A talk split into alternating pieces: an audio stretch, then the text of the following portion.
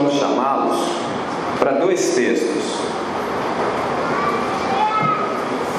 O primeiro deles, Romanos, no capítulo 15. Quando eu recebi o convite, a irmã Adélia conversava comigo. Enquanto ela conversava comigo, eu prestava atenção em tudo que ela estava me dizendo e ao término da conversa, quatro palavras me, me ocorreram.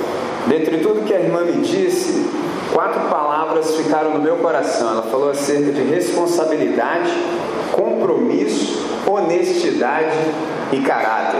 E ela disse assim: André, pode ficar à vontade quanto ao tema, que eu creio que o Espírito de Deus vai te iluminar para você, em nome dele, nos falar aquilo que precisamos ouvir. E pensando nisso, eu falei: e aí? Qual é o texto, Deus? Qual é a palavra que possa compreender responsabilidade, compromisso, honestidade e caráter? Pensando nisso, eu me lembrei de uma pessoa cujo nome é Daniel. Entendeu? Então, esse é o segundo texto que leio, Daniel no capítulo 1. Então, eu começo com Romanos capítulo 15, o verso 4, que diz assim: Pois tudo quanto outrora foi escrito, para o nosso ensino foi escrito, a fim de que, pela paciência e pela consolação das Escrituras, tenhamos esperança. Interessante. Tudo quanto outrora foi escrito, ou seja, tudo que está registrado no Antigo Testamento é para nossa edificação. Então é com essa percepção, com essa compreensão que eu quero lhe chamar para que venhamos juntos a Daniel no capítulo 1. Eu leio os 21 versos e na sequência eu leio o, ver, ah, o capítulo 12, o verso 13. Então, começando em Daniel, capítulo 1, versículo 1, diz assim: No terceiro ano, no ano terceiro do reinado de Joaquim, rei de Judá, veio Nabucodonosor, rei da Babilônia, a Jerusalém e a sitiou. O Senhor lhe entregou nas mãos a Joaquim, rei de Judá, e alguns dos, dos utensílios da casa de Deus. A estes levou-os para a terra de Sinar, para a casa do seu Deus, e os pôs na casa do tesouro do seu Deus. Disse o rei a Aspenaz, chefe dos eunucos, que trouxesse alguns dos filhos de Israel, tanto da linhagem real como dos nobres, jovens sem nenhum defeito, de boa aparência, instruídos em toda sabedoria, doutos em ciência, versados no conhecimento e que fossem competentes para assistirem no palácio do rei e lhes ensinasse a cultura e a língua dos caldeus. Determinou-lhes o rei a ração diária, das finas iguarias da mesa real e do vinho que ele bebia, e que assim fossem mantidos por três anos, ao cabo dos quais assistiriam diante do rei. Entre eles se achavam dos filhos de Judá Daniel, Hananias, Misael e Azarias. O chefe dos eunucos lhes pôs outros nomes, a saber, a Daniel, o de Beltesazar, a Hananias, o de Sadraque, e a Misael, o de Mesaque, e a Azarias, o de Abednego. Resolveu, pois, Daniel firmemente no seu coração não se contaminar com as iguarias do rei, nem com o vinho que ele bebia. Então pediu ao chefe dos eunucos que lhe permitisse que não se contaminasse. Ora, Deus concedeu a Daniel misericórdia e compreensão da parte do chefe dos eunucos. Disse o chefe dos eunucos a Daniel: Tenho medo do meu senhor, o rei, que determinou a vossa comida e a vossa bebida. Por que, pois, veria ele o vosso rosto mais abatido do que os dos outros jovens da vossa idade? Assim, poreis em perigo a minha cabeça para com o rei. Então disse Daniel ao cozinheiro-chefe, a quem o chefe dos eunucos havia encarregado de cuidar de Daniel, Ananias, Misael e Azarias: Experimenta, peço-te, os teus servos dez dias, e que se nos deem legumes a comer e água a beber. Então, então se veja diante de ti a nossa aparência e a dos jovens que comem das finas iguarias do rei. E segundo vires, age com os teus servos. E ele atendeu e os experimentou dez dias. No fim dos dez dias, a sua aparência era melhor. Estavam eles mais robustos do que todos os jovens que comiam das finas iguarias do rei. Com isto, o cozinheiro-chefe tirou deles as finas iguarias e o vinho que deviam beber e lhes dava legumes. Ora, a, este, a estes quatro jovens, Deus deu o conhecimento e a inteligência em toda a cultura e sabedoria, mas a Daniel deu inteligência de todas as visões e sonhos. Vencido o tempo determinado pelo rei para que os trouxessem, o chefe dos eunucos os trouxe à presença de Nabucodonosor. Então o rei falou com eles, e entre todos não foram achados outros como Daniel, Ananias, Misael e Azarias. Por isso passaram a assistir diante do rei em toda a matéria de sabedoria e de inteligência sobre o que, rei, sobre o, que o rei lhes fez perguntas, os achou dez vezes mais doutos do que todos os magos e encantadores que havia em todo o seu reino. Daniel continuou até o primeiro ano do rei Ciro. Agora no capítulo 12, o último verso, versículo 13. Tu, porém, segue o teu caminho até o fim, pois descansarás, e ao fim dos dias, ou seja, na consumação dos séculos, te levantarás para receber a tua herança. Vamos falar com o Pai? Senhor, nosso Deus e nosso Pai, nós te damos graças por esse tempo, por esse espaço, pela possibilidade que temos de nos acercarmos da tua palavra. Deus, nós lemos a Escritura e agora nós queremos suplicar a tua iluminação de tal modo que compreendamos as maravilhas da tua lei. Abre o nosso entendimento, Deus, silencia todo o ruído do ambiente interior, de tal modo que ouçamos tão somente a tua palavra. E ao ouvirmos a tua voz, que sejamos responsáveis e respondamos de modo positivo ao teu querer para nós nesse tempo. Dá-nos um coração para a tua palavra, dá-nos uma palavra ao coração. Essa é a nossa oração.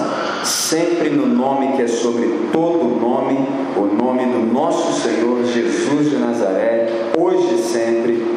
Amém, Senhor. Amém. Esse é um texto fantástico, irmãos. Texto extraordinário.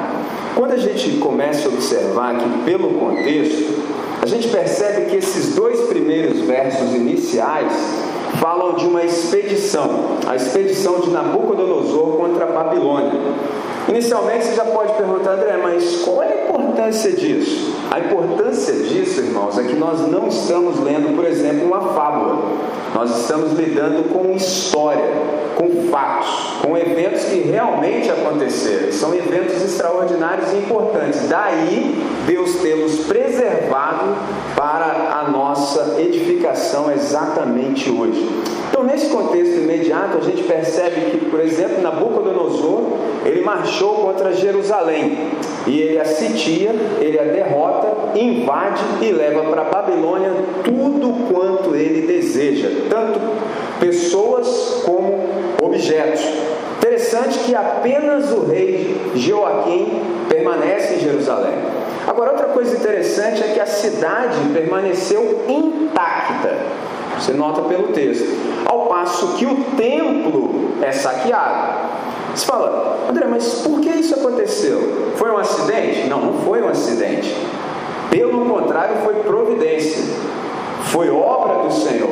E alguém pode se perguntar assim, ah, mas como que uma tragédia, uma calamidade como essa pode acontecer? E mais, como é que isso pode ser obra do Senhor? Como assim? É interessante que durante muito tempo os judeus confiaram tão somente no templo e não no Senhor que eles diziam louvar no templo. Esse era o problema. Daí a advertência de muitos profetas, porque você sabe que profeta é alguém que vem no presente corrigir o presente para assegurar o futuro glorioso. Quando você começa a se desviar, geralmente Deus envia alguém para corrigir a rota, de modo que você chegue naquele futuro glorioso ao lado de Deus. Porque se você permanece como está, não chega lá. É simples assim. Então Deus enviou inúmeros profetas, profetas para que os advertissem, para que voltassem de fato. Mas a percepção que eles tinham naquele momento era completamente equivocada. Por exemplo, eles acreditavam no seguinte: que apenas a existência do templo era suficiente para garantir a segurança para eles acerca de qualquer invasão. Qual era a mentalidade deles? Enquanto nós tivermos o templo, nós estamos seguros. Simples assim. Podemos viver como quisermos, a gente vive desconsiderando a vontade e a existência de Deus, tem o templo, está tudo certo. Se um dia tiver qualquer ameaça de invasão, está tudo resolvido, porque Deus nunca vai deixar que o templo dele seja destruído. Então a gente vai levar na vida de qualquer maneira e está tudo certo. Qual era a mentalidade deles? Você acha que Deus vai permitir que o seu templo seja destruído? A resposta já estava na insensatez deles. É claro que não. Quando o templo for ameaçado, ele virá em nosso socorro. Olha que loucura. Crendo nisso, a nação continuou em seu pecado. O pessoal era imoral, era injusto, era idólatra, porque eles acreditavam que tão somente ah, pela existência do templo eles estariam seguros. E é interessante que Deus não os livrou. Interessante isso. O templo agora estava em ruínas. E mais, um rei pagão levava os seus cofres e a casa do seu Deus os tesouros do templo. Isso aqui é didático, é pedagógico. Se é didático, é pedagógico, Deus estava querendo ensinar coisas extraordinárias através desse acontecimento aqui. Pelo menos cinco coisas. Primeira, o que Deus estava dizendo com esse episódio aqui? Eu não tolero o pecado onde quer que ele seja encontrado.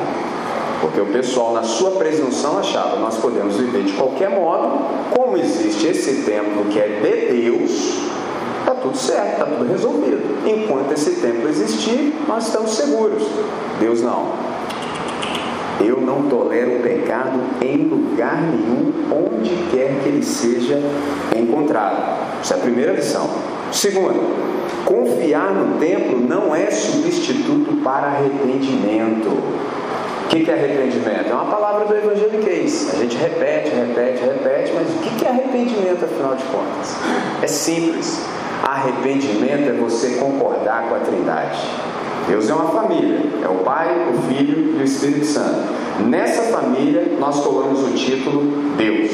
Tudo que essa família diz, nós concordamos. É simples. Isso é viver num estado constante e contínuo de arrependimento. Confiar em construção não tem nada que ver com viver em arrependimento. Essa era a segunda lição que Deus estava dando para eles. Terceira lição: Deus está dizendo: Eu reino, quer meu templo exista ou não. E graças a Deus por isso, porque senão Deus não estava reinando exatamente agora. Você sabe disso. Não há mais tempo. Não há. Você não já viu um montão de judeus assim chorando diante de uma parede? Você não já viu isso? Como é que é o nome daquela parede? Muro das Lamentações. Foi a única coisa que restou. Então por isso eles choram. Mas nós não precisamos chorar, porque nós sabemos que Deus reina, independente de construção ou não. Isso é extraordinário. Agora, é extraordinário porque Jesus fez o que fez. E ele foi à cruz do Calvário e disse: Está consumado. Traduzindo, está pago a dívida. Quem quiser viver bem agora, pode. Só André, mas como assim? É porque, como nós não somos judeus nem judias, nós não entendemos a profundidade e a implicação das coisas. Para que, que existe um templo? Essa é a pergunta. Para que, que existe um templo? Para você ir lá no templo, se você fosse judeu e judia, pedir perdão a Deus. Isso é adoração. Adorar no Antigo Testamento é pedir perdão. Onde é que se pede perdão no Antigo Testamento? Lá em Jerusalém, no templo. Como assim, André? É, irmão. você não sabe? Tem um sacerdote, aí você peca. Se você tiver posses, entendeu? Você leva um cordeiro e apresenta para que seus pecados caiam sobre, entendeu? E sejam cobertos. Pegou a ideia? Suponhamos que você seja pobre, então você apresenta um casal de aves, um pombinho, uma rolinha, entendeu? Essa era a ideia. Então, se Deus aceitar o sacrifício, você está livre. Caso não, vai esquentar para o seu lado. Pegou a ideia? Aí vem Jesus de Nazaré. Aí o primo Batista, diz assim: Eis aí o Cordeiro de Deus que tira o pecado do mundo. Olha que coisa extraordinária. Porque no Antigo Testamento os pecados não eram tirados, eram cobertos.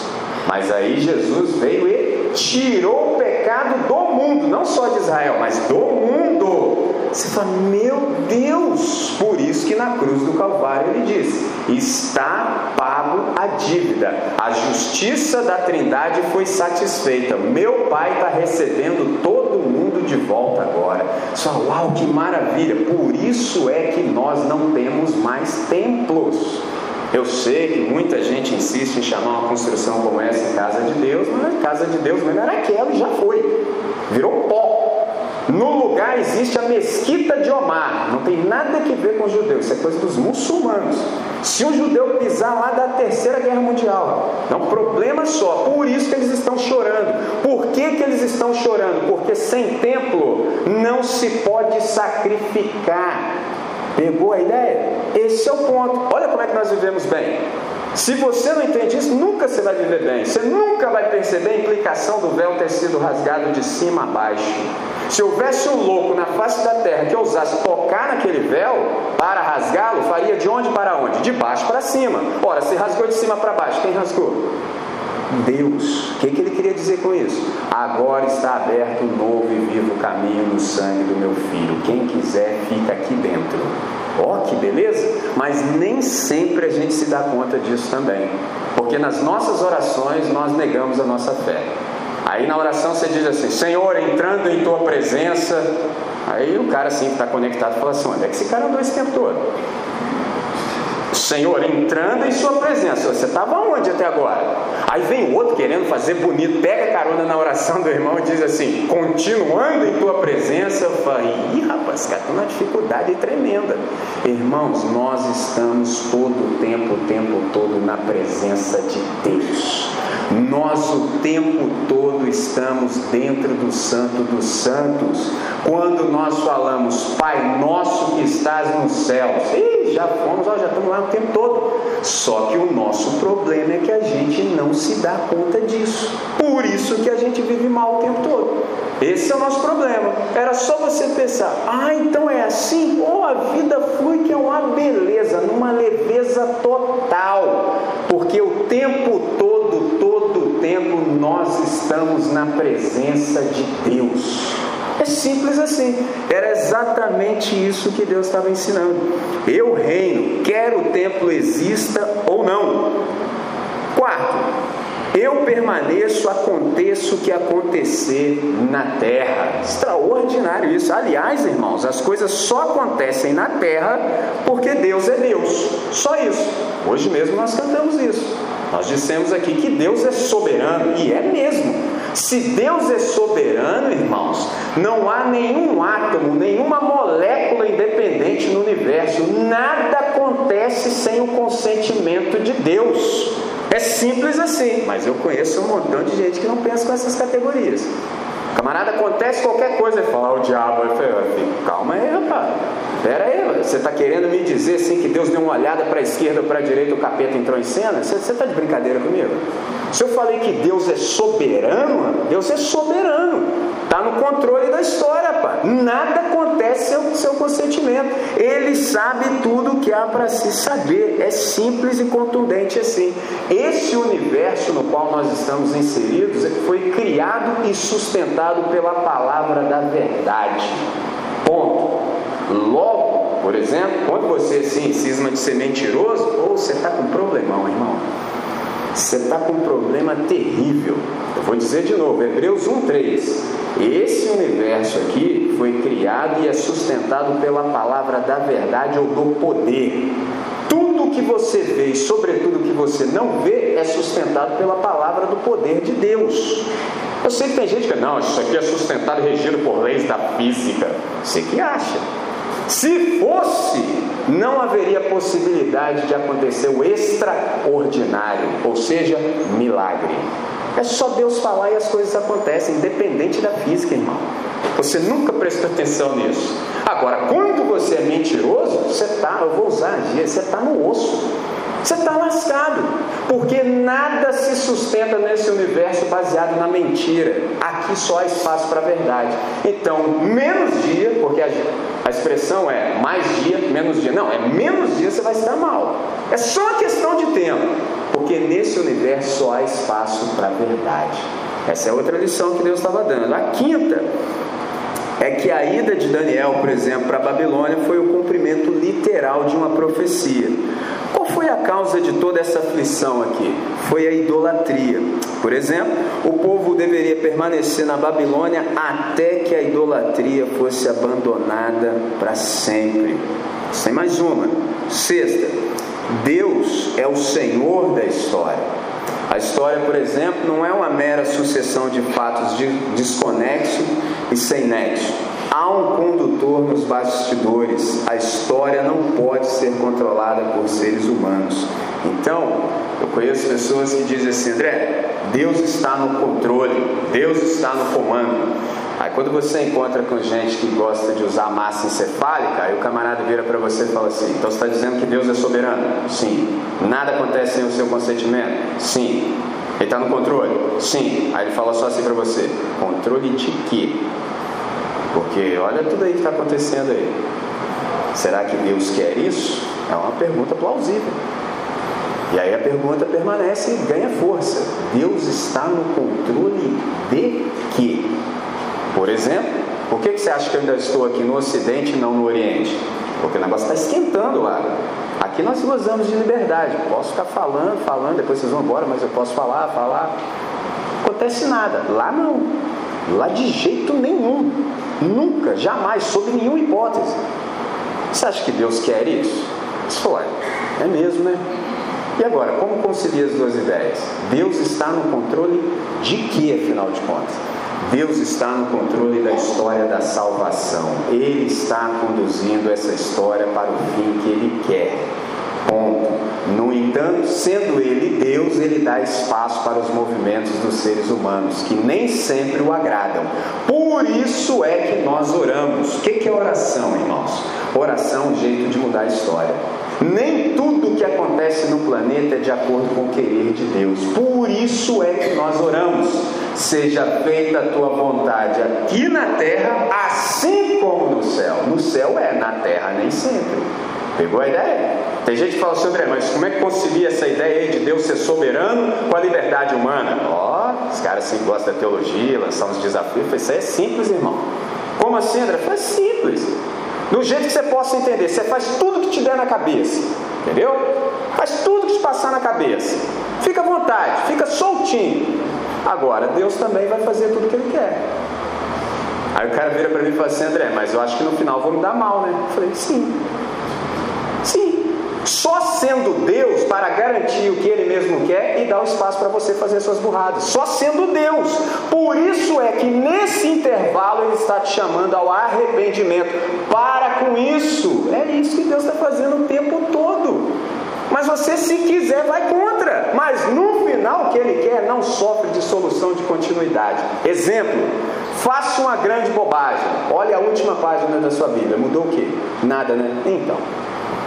Agora você vai sofrer o dano. É desse jeito, irmão, porque Deus é soberano. Até as suas bobagens já foram consideradas e elas não atrapalham o projeto de Deus.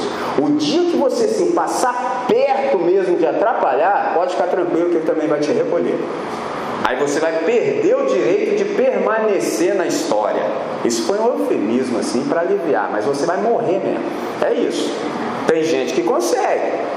Entendeu? Quando você começa assim, a querer interferir demais, isso tem um nome na Bíblia, chama blasfêmia contra o Espírito Santo. Todo mundo, o que, que é isso? É quando você percebe os movimentos de Deus e deliberadamente se põe contra. É você dizer, Deus, eu sei o que você está fazendo. Então, se quiser fazer isso, se quiser levar a bom termo, arrume outro jeito, porque desse jeito aqui eu não permito, eu mato. É isso. Essa é a blasfêmia. É isso aí. Só, meu Deus do céu. Deus está no controle da história da salvação. O que, que ele está fazendo? Se não conduzir tudo de modo que os seus propósitos sejam alcançados. Isso é extraordinário. Deus ele é invisível, mas ele não é imperceptível. Já dizia o Vitor Hugo que Deus é o invisível evidente. Você não pode vê-lo, mas você pode perceber os seus movimentos. Sendo assim, Deus ele é invencível, ele opera em tudo e por meio de tudo. Entre os versos 3 e 7 a gente começa a perceber os personagens principais. Aqui a gente percebe que são apresentados Nabucodonosor, Daniel e seus três amigos. E é interessante a gente focar no Nabucodonosor, que ele é um camarada no mínimo brilhante, para não dizer um gênio. Só como assim? Presta atenção. Há uma diferença entre cativeiro e exílio. Geralmente, quando o pessoal vai falar assim do povo ah, de Deus na Babilônia, fala assim: ah, o, o cativeiro babilônico. Não, cativeiro foi no Egito, para onde eu estou indo. Cativeiro foi no Egito. Agora, na Babilônia foi exílio. E no exílio houve uma estratégia sutil para destruir com o povo de Deus. Só, como assim? Eu falei que o Nabucodonosor foi um gênio, o cara era brilhante. Por exemplo, ele não caiu no mesmo erro do faraó. Qual foi o erro do faraó? O faraó pegou o povo de Deus e o oprimiu. Ele oprimiu os hebreus no Egito. Agora tem um problema. Quando você tem muita gente e você oprime as pessoas, vai dar rebelião. Aí eu te pergunto: onde é que nós vamos arrumar polícia para conter toda essa rebelião se esse povo se rebelar? Não dá, né? Aí Nabucodonosor, como era brilhante, inteligente e um gênio, ele não caiu nesse erro, porque o faraó fez isso e deu problema. O Nabucodonosor não, ele foi inteligente demais, ele teve um método sutil. Qual era o método dele? Qual era a sutileza dele? Ele fez uma imersão cultural. Só como assim, André? Ele estava reeducando aqueles jovens. Perceba que eles permaneceriam na Babilônia durante três anos. Onde eles permaneceriam? Se a gente dá um nome assim simples para entender, eles participariam da Universidade da Babilônia. E eles falam: onde é que está a sutileza aqui? O que está por trás disso aqui? Que está por trás aqui é que eles não seriam simplesmente bons servos de Nabucodonosor. Na verdade, eles teriam a sua identidade deletada. Só como assim? Pelos três anos intensos que eles passariam lá na universidade. Deixa eu explicar isso aqui de modo simples. Muita gente aqui é estudante. E eu lido com estudantes ah, com muita frequência.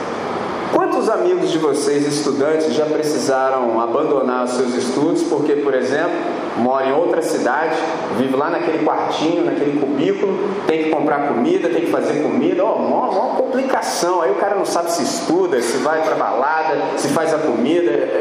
Ah, quer saber? Deixa para lá. Essa é vida de estudante, você não tem money, né? Esses caras aqui não enfrentaram esse problema. Você observou isso no texto? Eles não passaram nada disso. Só, como assim? Uma só coisa deveria ocupar os seus pensamentos. Qual? Eles tinham que pensar tão somente nos seus estudos. Nada mais. Tem esse negócio de casa, comida, fica tranquilo, está tudo resolvido. Eles tinham que pensar tão somente nos seus estudos e esquecer. Só esses dois verbos faziam parte da vida deles: pensar e esquecer. Esqueçam que vocês são judeus a fim de que se tornem babilônios. Esqueçam que são servos do Deus Altíssimo e se tornem servos de um Deus terreno. Essa era a ideia. Aí se fala, André, como é que a gente sabe disso? É só olhar para o verso 7. Perceba a mudança de nome deles. Você fala, mas qual é a implicação disso? Como nós somos ocidentais, a gente não dá valor nenhum para o nome. Tanto é que, dependendo assim do seu artista predileto da TV, você coloca o nome do seu filho. Só que esse pessoal aqui não trabalha com essa categoria de pensamento. Nome para um judeu é algo muito importante na cultura deles. Por exemplo, ninguém toca no seu nome. Por que, que ninguém toca no nome de um judeu, porque o nome para o judeu tem significado, o nome carrega uma história de vida, o nome tem que ver com a sua identidade.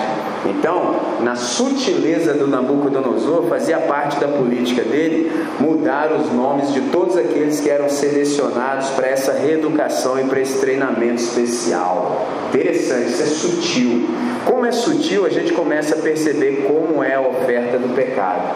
Olha só, o que, que ele ofereceu para eles? Agora vocês vão ter vida de rei, vocês vão ter faculdade particular e no final um emprego de alto escalão. Ou isso enche o olho de qualquer um, menos desses caras aqui. O deles não encheu, não. Era uma sutileza extraordinária e é assim que o inimigo das nossas almas trabalha. Entendeu? Ele nunca vai te mostrar o lado enferrujado da moeda. Ele não faz isso. Nunca. Ele só te mostra o lado assim, que parece ouro. Entendeu? Que enche o seu olho. Mas o outro lado, a podridão da coisa, nunca vai te mostrar. Exatamente isso que o Nabucodonosor estava fazendo. No entanto, a sutileza ela ficou explícita aqui. A gente percebe que o Nabucodonosor de fato queria acabar com a fé daquela galera. André, o que é fé? Fé é confiança no caráter de Deus. Você confia em Deus. Fé te livra de querer entender a Deus. Muita gente quer entender Deus. André, mas eu não obedeço porque eu não entendo Deus. Eu falo, mas você acha que eu entendo? Para entender Deus, só sendo Deus, porque só Deus entende a mente de Deus. Eu não fui chamado para entender Deus e tampouco você. Você foi chamado para crer em Deus. É diferente. Isso me faz lembrar de um pai da igreja chamado Tertuliano, quando ele disse o seguinte: Creio porque é absurdo. Se não fosse, eu compreenderia, eu entenderia. Eu não entendo nada do que Deus fala, nunca entendi e sei que jamais entenderei. Exemplo simples: 5 mais 2 igual a 7. Dividido por 15 mil, restam 12. Você entendeu? Nem eu multiplicação dos pães e peixes. 5 mais 2, 7 elementos. Dividiu para 15 mil ainda restou 12. Como que faz isso? Não sei. Mas num universo que é sustentado pela palavra do seu poder, é possível. E é por isso que eu creio nele. Porque para ele não tem impossível. Agora, entender, nunca, irmão, jamais, sob nenhuma hipótese. Mas eu creio. Viu como é que é simples? Então Nabucodonosor de fato queria acabar com a fé no caráter de Deus. Fala, André, como é que ele queria fazer isso? Quais foram os instrumentos? Quais foram os mecanismos? Através do isolamento e da aproximação, ou seja, ele queria mudar os hábitos daqueles jovens. Como? De um jeito muito simples, muito simples, que nem sempre a gente se dá conta. Por exemplo, como é que ele fez lá? Através da alimentação. Com qual objetivo? Tentar produzir um novo prazer. Como a gente não é judeu e nem judia, a gente come um montão de coisa. Olha que coisa interessante. Eu estava conversando com a pessoa há pouco. Ela falou: Nossa, eu passei muito mal. É que eu comi um podrão aí de volta redonda. Presta atenção, irmão. Vou falar de novo. Como é que algo que se chama podrão pode ser bom para a saúde? Assim, eu não sei, né? Vai que eu é que não entendi, mas. Alguém pode me explicar? Porque tem camarada às vezes que está assim numa celebração, cara, vou nessa aí que eu vou pegar um podrão ali. Eu falei, mano. Aí o cara joga essa porcaria pra dentro, entendeu? E quer viver bem. Como? Agora, isso só acontece porque nós somos ocidentais. Aí aqui no Ocidente a gente se perdeu. Exemplo. Há pouco aí, há um tempo atrás, todo mundo falava que fumar era pecado, aquela coisa toda. Hoje já nem precisa não, porque o Ministério da Saúde já disse que faz mal para a saúde. Então você já pode mudar o seu discurso. Mas pouquíssimas pessoas vão te dizer a real. Qual é a real? Se você comer três meses de McDonald's, é pior Escuta bem, é pior do que você fumar cigarro 30 anos da sua vida. E agora? Dorme com essa. Pegou a ideia? É fumar pecado. Três meses de McDonald's vai acabar com você. Não, o pessoal vai sair correndo, vai pegar o McDonald's podrão. Aí, como você é ocidental, você nem percebe o que está acontecendo nesse texto aqui. Porque um judeu e uma judia não come qualquer porcaria, só come alimentos puros. Comer das finas iguarias do rei os tornaria para o culto a Deus, porque eles estão lá no Velho Testamento, então não se aproxima de Deus de qualquer jeito, não. Mas André, e agora? Não, agora, irmão, pela, pela graça de Deus, o sangue de Jesus te alivia do podrão, porque se não fosse o sangue de Jesus, também estava no osso. Entendeu? É o sangue de Jesus. É sempre o sangue de Jesus que afina tudo, equaliza tudo, harmoniza tudo. Mas nem por isso você precisa encher a barriga de podrão.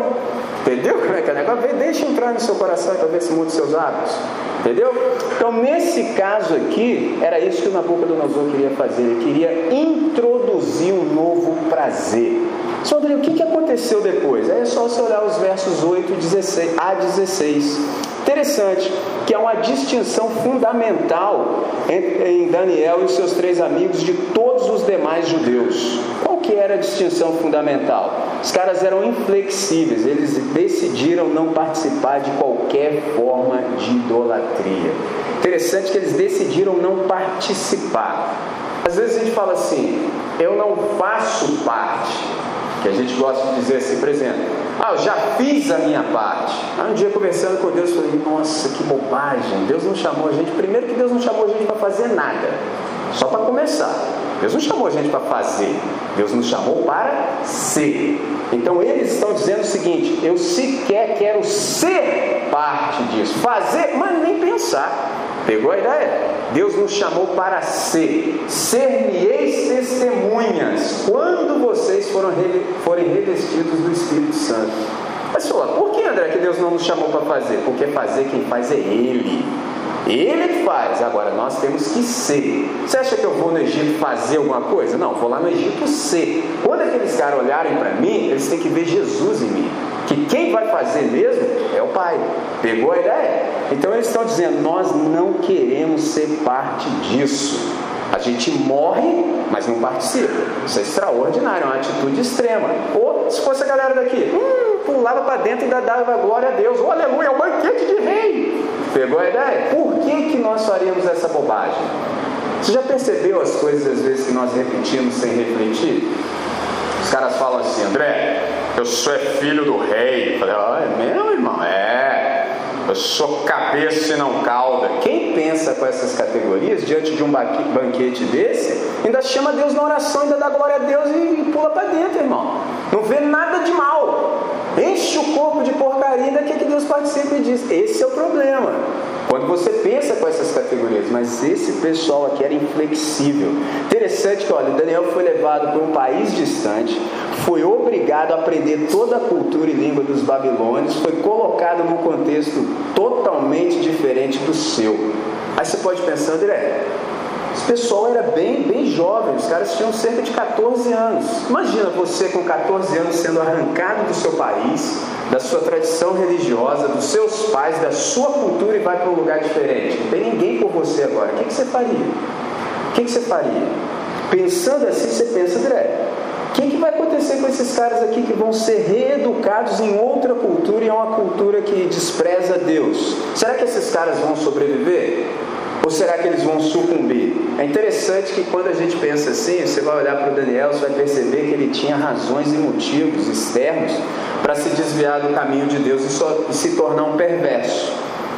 Por exemplo, ele podia ter se deixado corromper eticamente. Quando ele se tornou um político, aí que ele podia ter se tornado extremamente corrupto. Mas é interessante que não foi nada disso que aconteceu. Então, Daniel, por exemplo, contrariou aquela lógica do Rousseau, que o homem é produto do meio. Ou seja, você está nesse meio aí, vai ser como esse pessoal aí. Isso não se aplicou ao Daniel.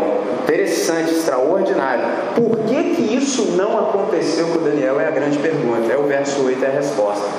Resolveu, pois, Daniel firmemente no seu coração.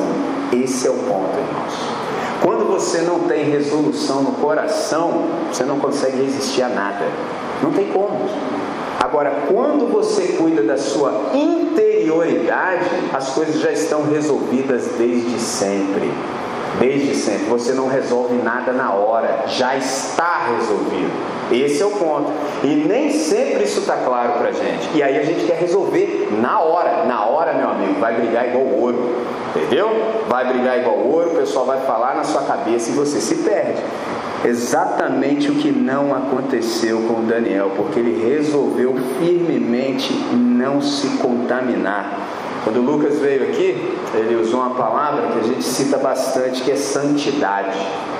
Cita bastante. O que é santidade? Daniel viveu em santidade. O que é santidade? Santidade é você viver de modo coerente com a fé que você abraçou. Ponto. As coisas que você pratica são coerentes com a sua confissão de fé? Coaduna? Caso não, é pecado. É simples assim. Santidade é viver de modo coerente. Muita gente vive de modo incoerente, mas o discurso do lábio é perfeito, mas a vida é completamente incoerente. Aí o cara diz assim: faço o que eu estou dizendo, rapaz, me imita não. Eu falei: isso tem até um jeito bonito de se dizer no ambiente religioso: não olhem para mim, olhem para Jesus. Ou oh, essa é a maior falácia que eu já ouvi na vida. Eu nunca vi um negócio desse. Nunca. Nunca, jamais, sob nenhuma hipótese. Hebreus 12, 14. Segui a paz e a santificação, sem a qual ninguém verá o Senhor. Geralmente, o pessoal que quer se eximir de responsabilidade quer dizer assim: se você não viver em santidade, você não vai ver Deus, ou seja, lá no futuro. Não, não é nada disso que o texto está dizendo. O texto está dizendo o seguinte: quando você não vive de modo coerente com a fé que abraçou, os circunstantes, ou seja, aqueles que estão em contato com você, jamais verão a Deus na sua vida. Pegou a ideia? Essa é de lascar, né? Não dá nem para falar amém, glória a Deus, aleluia. Mas é real.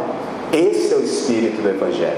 Se você não vive de modo coerente, jamais as pessoas verão a Deus. Você pode convidar todo mundo para vir aqui no domingo, mas não adianta porque eles não veem Deus em você o tempo todo que eles estão com você.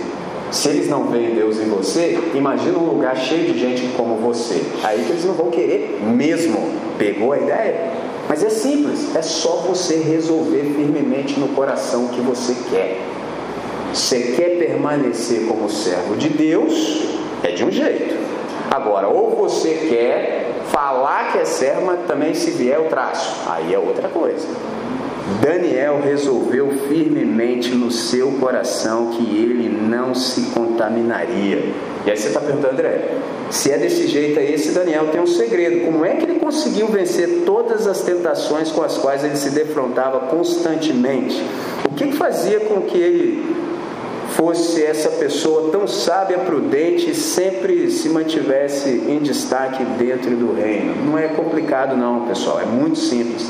Daniel tinha um coração totalmente entregue a Deus. Daniel era um homem de oração e extremamente temente a Deus. Traduzindo, antes que Daniel fizesse qualquer coisa, o que mais importava para ele era o seu relacionamento com Deus. Muitas vezes a gente quer fazer inúmeras coisas, mas a gente não está ouvindo Deus. Eu acabei de dizer para vocês que Deus não nos chamou para fazer nada. Na verdade, Deus nos chamou para ser. Sola, mas como assim? Perceba o texto que eu citei há pouco. Vocês serão minhas testemunhas quando do alto vocês forem revestidos de poder. Pensa um pouquinho. Geralmente, para testemunhar, irmãos, não precisa de poder. Testemunhar é simplesmente falar o que você viu, escutou, simples. No caso de Jesus, não. No caso de Jesus, você não vai simplesmente falar, você vai ser Traduzindo, você vai viver a vida que Cristo viveria se estivesse aqui agora em 2015 no seu lugar. Para viver a vida que Cristo viveria aqui agora se estivesse em seu lugar, precisa de poder do Espírito Santo. Sem esse poder é impossível. Você pode até ser um religioso, basta ter o discurso correto, vestir a roupa correta, tranquilo. Agora, para as pessoas perceberem em você um porta-retrato de Cristo, só se o poder de Deus estiver sobre você. Aí você vai viver uma vida de sintonia fina com Deus, você vai estar na frequência certa. Esse era exatamente o segredo do Daniel. E algumas lições extraordinárias que eu quero deixar com vocês nessa noite a partir desse texto aqui. Como é que a gente pode viver no meio de todo esse caos, de toda essa bagunça que a gente tem hoje, a partir dessas percepções que a gente aprendeu aqui com Daniel? Primeiro, primeira coisa, é plenamente possível permanecer fiel ao Senhor em todo e qualquer ambiente. A questão não é o ambiente, a questão é a sua interioridade. Como é que é isso? O Evangelho, irmãos, ele não oferece uma melhor condição de vida, mas promete melhor condição de viver qualquer que seja a vida. Traduzindo, não importa onde você está. O que importa de fato é o que está no seu coração. Se o seu coração for um coração de fato entregue integralmente ao Senhor, você pode viver em qualquer ambiente. Eu sei que a maior parte dos crentes não pensa assim. Crente tem lugar que ele vai e lugar que ele não vai. Isso quando ele é só crente, aí fica desse jeito. Agora, quando você é do Evangelho de fato, ou não importa o ambiente, porque o meu coração já está resolvido e assegurado em Deus. Essa é a primeira lição. Segundo, é plenamente possível realizar-se sem se prostituir. Isso é extraordinário. Realização, ou todo mundo quer. Todo mundo, entre aspas, quer vencer na vida. Isso é uma desgraça. Você fala, que é isso, André? É, ué. Olha o que eu acabei de dizer. Vencer na vida. Ora, se você vence na vida, alguém tem que perder, irmão. Só que isso não é o Evangelho. O Evangelho está te chamando para você vencer na vida. O Evangelho está te chamando para viver. Eu conheço um montão de gente que venceu na vida e escreve para mim: Poxa, pastor, eu vi uma foto sua com seu filho. Ah, se eu pudesse desfrutar disso. Eu falei: Você pode, você que não quer. Se você quisesse, acreditaria que o pão nosso de cada dia é dado hoje. Mas como você não acredita nisso, você acha que tem que virar madrugada, destruir sua família. Você acha que isso vai compensar. Eu não penso assim. Eu creio que o pão nosso de cada dia vai ser dado hoje. Então eu fico tranquilo. Eu ando com meu filho para lá, eu ando com meu filho para cá, entendeu? Eu durmo quando tenho vontade de dormir. É tudo tranquilo, irmão, porque eu creio no provedor. Eu sei que tudo está sob seu controle. Oh, é uma maravilha. Agora você não crê, aí você fica nem doido querendo vencer na vida. E quando vence, sabe qual é o seu testemunho? Seu testemunho é assim: quando tinha que cuidar dos meus filhos, eu paguei profissionais para que cuidassem deles, porque eu estava tentando vencer na vida. Hoje que eu venci na vida, já tenho 90 anos, já estou quase indo, que eu quero o carinho dos meus filhos, sabe o que eles fazem comigo? Pagam profissionais para cuidar de mim, porque eles também têm que vencer na vida. Olha que desgraça. Essa não é a proposta do Evangelho. Proposta do Evangelho é que vocês tenham vida e a tenham em abundância. Geralmente as pessoas vão dizer: ah, Isso aí é vida eterna, é uma vida que não acaba mais. Presta atenção, não é, não é. Porque se fosse simplesmente uma vida que não acaba mais, dependendo da vida que você leva, oh, imagina, tu vivendo desse jeito mal para sempre. Não dá, né? O que, que Jesus está falando? Vida eterna na concepção de Jesus não tem nada a ver com tempo. Eternidade não é medida de tempo. Eternidade é ausência de tempo. Por que, que Deus é eterno? Porque Ele está fora do tempo. O que, que é vida eterna na concepção de Jesus de Nazaré? É uma qualidade de vida que não pode mais ser afetada pelas circunstâncias. Isso aqui, ó, Acontece, irmão, isso é normal. Isso acontece com todo ser humano que está sobre o planeta Terra. Isso é, acontece, mas eu não preciso me ferir com isso. Percebe que coisa extraordinária? Então é possível realizar-se sem prostituir. Aí você fala, André, como? Já disse um modo. Digo mais dois. Lembra do texto assim que a gente recita muito, Romanos 12, verso 2? Fala acerca da vontade de Deus. A vontade de Deus, irmãos, é a norma de funcionalidade do universo. Traduzindo, tudo que está fora da vontade de Deus está disfuncional. Na sua vida, como é que é isso? Já viu quando você começa a dar cabeçada? Nada funciona? É simples. Perceba se você está dentro da vontade de Deus.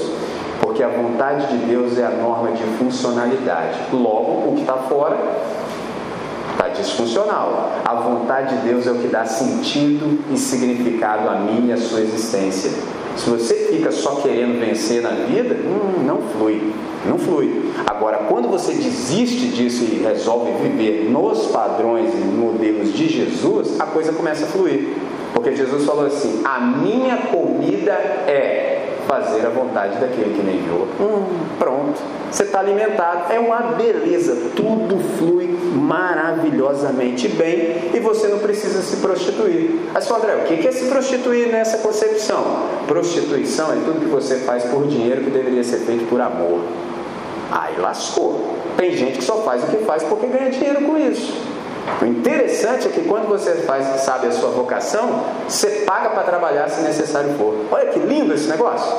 Pegou a ideia? Se necessário for, você paga para trabalhar, porque a sua realização está nisso. Agora, se te pagarem, melhor ainda. Mas você faria de graça. Eu não falei no início? De graça eu recebi, de graça eu dou. Suponhamos que alguém me pague, oh, vai ser melhor ainda, irmão, oh, que beleza, porque eu já pago para fazer isso. Olha que diferença, enquanto muitos de nós ainda estão tá pedindo para Deus abençoar para ele vencer na vida. Como assim? Nunca ele vai fazer isso. Então, se você anda triste aí com Deus, já está aí a resposta. Você não vai vencer na vida, ele não está te chamando para isso, ele está te chamando para viver nesse tempo. Nenhum sucesso compensa a perda do seu lar. Nenhum. Você pode até vencer, mas se você não tiver os seus reunidos com você, tem sentido nenhum. Tem sentido nenhum. Terceira lição. Deus busca pessoas sérias que o sirvam em todo e qualquer ambiente. Isso é extraordinário. Deus está procurando. Vai que nessa noite você fala, Deus, então sua procura acabou. Eu aqui, ó. Por que, que eu estou dizendo isso? Porque igreja, pessoal, não é coisa para meninos. Igreja é coisa para gente séria, porque os problemas do mundo eles são sérios, complexos e requerem respostas complexas. Ou a gente toma uma posição de fato de ser quem Deus nos chamou para ser, ou então as coisas não fluem. Não flui. Nós temos todos os recursos, mas enquanto o nosso foco não se voltar de fato para aquilo que Deus quer, as coisas não vão fluir. Quarto, Deus usa poderosamente uma vida que se consagra a Ele. Isso é uma grande lição para nós. Isso me faz lembrar do John Wesley, fundador do metodismo, quando ele disse assim: Dele cem pessoas que não temam outra coisa senão o pecado, que não amem outra pessoa senão a Deus, e eu abalarei o mundo. Não me importa se eles são pastores ou leigos, com eles eu devastarei o reino de Satanás e edificarei o reino de Deus na terra. Isso foi o John Wesley que falou. Mas talvez a incredulidade invada o seu coração e você fala assim, André, mas aqui não tem 100 pessoas. Aí eu me lembro do Dwight Lima Murray, que disse assim: O mundo ainda está para ver o que Deus pode fazer através de um ser humano que se entregue a Ele. Um só. É só isso. O mundo ainda está para ver o que Deus pode fazer através de um ser humano que se entregue a Ele.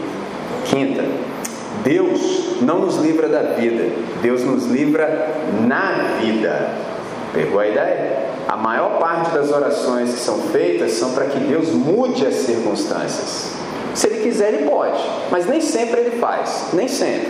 No entanto, embora Deus não nos livre da vida, Deus nos livra na vida. Traduzindo, não é o que acontece com você que importa, não é isso. O que importa é a maneira como você reage. O que pode acontecer com você pode acontecer com todo ser humano, porque nós estamos num planeta caído. Maldita é a terra por sua causa. Gênesis 3. Pegou a ideia? Nós estamos num planeta caído. Tudo de ruim pode acontecer com qualquer um, até comigo e com você. Por que não? Agora, a grande questão é como é que eu reajo. Esse é o ponto. Porque Deus não me livra da vida, Deus me livra na vida. Se Deus me livra na vida, qual é a minha certeza? Que há um diretor. Há um diretor de cenas. Deus está no controle desse negócio. Nada vai acontecer sem que ele o saiba e permita. Qual é a maravilha disso tudo? Que isso faz com que o meu coração não se azede. Entendeu? Você deve conhecer um montão de gente azeda Gente que está lá em 1900 e fumaça até hoje. É um problema que a gente tem. Ou você está lá em 1900 e fumaça, ou você está lá em 2060. Isso tem dois nomes. Lá em 1900 e fumaça é depressão. Lá em 2060, ansiedade. Traduzindo, você nunca está aqui. Por você nunca estar aqui, a vida passa e você nem se dá conta. Quando vê, foi. Olha que loucura. Deus não nos livra da vida, Deus nos livra na vida, ou seja, diante das perdas a gente tem a possibilidade de não deixar o nosso coração azedar. Como é que a gente faz isso? Sabendo quem você é.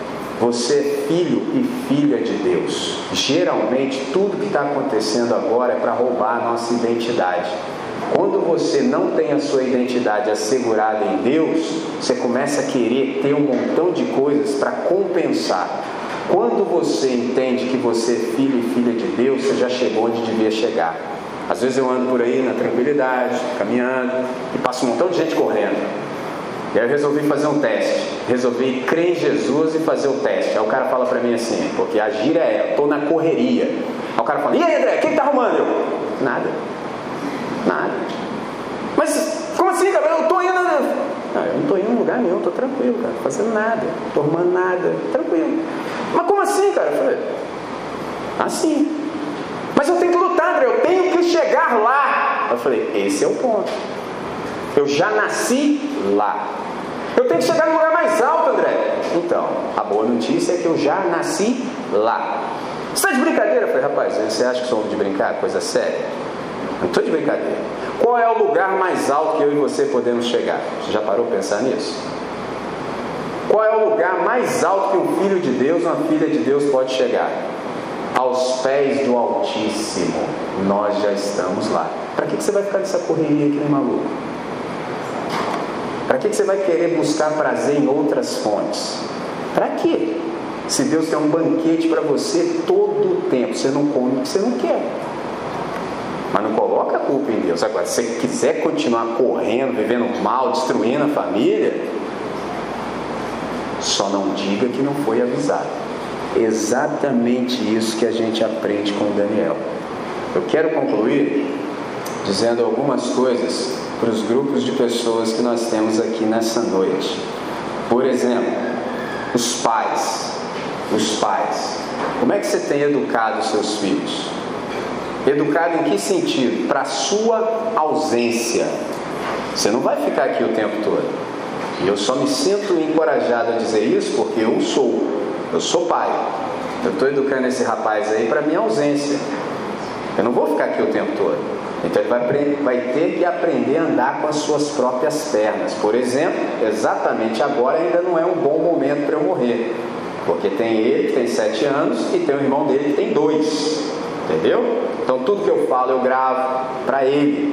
Ah, então meu pai era assim, era assim que se fazia. Se ele quiser seguir por esse caminho, ele segue. Se ele não quiser, pelo menos ele sabe qual é o caminho certo. Então, como é que você está educando seus filhos para sua ausência? Porque esse pessoal aqui, esses quatro camaradas aqui, foram arrancados de casa e conseguiram sobreviver. Seus filhos sobreviveriam sem a sua presença constante com eles? Sobreviveriam? Só você pode responder. Aí para os filhos, você está numa hora que você tem que estudar, tem um negócio que se chama vestibular. E aí, como é que você vai escolher esse negócio? Como é que você vai viver sem o pessoal assim que te controlou a vida inteira? Porque perto do pai você sabe que é uma coisa e tudo, mas agora você vai para longe, como é que você vai viver? E aí, qual curso você vai escolher? Você percebeu nesse texto aqui o que, que esses caras estudaram? Você percebeu o que, que eles Eles só estudaram coisa que não presta. Entendeu? E no final de três anos, o que, que aconteceu com eles? Disse que esses caras eram dez vezes mais doutos do que todos. Imagina todos os caras de todas as faculdades, você dez vezes mais doutos do que todos. Você percebeu o que está escrito aqui? Essa é a proposta do Evangelho para nós. Quem é só crente, ou tem mó medão, cara. O cara vai com medo para a faculdade. Ele treme de medo de encontrar com aquele professor assim, agnóstico. Ele fala, nossa, esse cara vai acabar com o cara já vai ficando pequenininho, cara. Não vou nem falar aqui que eu sou crente, cara. O cara vai me destruir, vai me humilhar. Nada disso aconteceu com esses caras aqui. Aprenderam lá e no final sabiam dez vezes mais do que os caras. Como é que explica isso aqui? Vocação, pessoal. Você estuda no mesmo ambiente que todo mundo. No entanto, tem uma diferença com você. Qual? A sua cosmovisão. Você vê o mundo de modo diferente. Se você vê o mundo de modo diferente, você pode ser e fazer aquilo que Deus te criou para ser e fazer. Isso aqui é extraordinário. Nessa noite, essa palavra que está no meu coração para dividir com vocês. Eu espero que Deus a tenha potencializado, que no meio das minhas palavras Ele também tenha inserido as suas palavras de modo que você tenha ouvido a voz dele. E uma vez que você ouviu a voz dele, tome as atitudes que você sabe que devem ser tomadas, de modo que você viva responsavelmente, porque ninguém pode crescer e amadurecer sem responsabilidade. E essa responsabilidade vem do seu caráter, vem de você ser honesto consigo mesmo. Certo? Vamos falar com Deus? Vamos falar com o nosso Pai?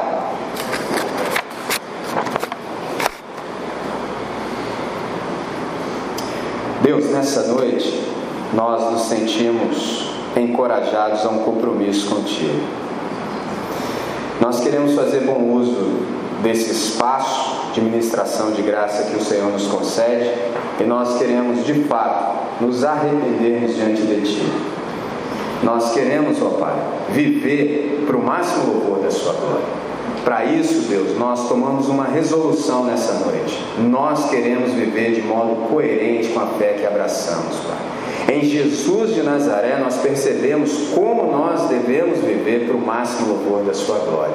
Então, nós queremos, ó Deus, que tudo isso que o Senhor nos deu nessa noite faça parte do nosso viver cotidiano, de tal modo que todos aqueles que se encontrem conosco possam perceber que de fato nós somos testemunhas do Teu Filho amado, nosso Senhor Cristo Jesus. Nessa noite, nós queremos aprender essa lição, Pai. E uma vez que nós saímos daqui para dispersão, nós queremos manifestar esse aprendizado para o máximo louvor da Sua glória. É nossa oração sempre, em nome de Jesus. Amém. Amém. Pastor? Beleza?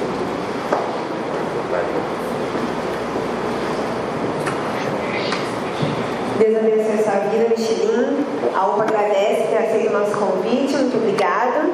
Prazer. Amados, é, vamos entoar o hino de número 144, Segurança e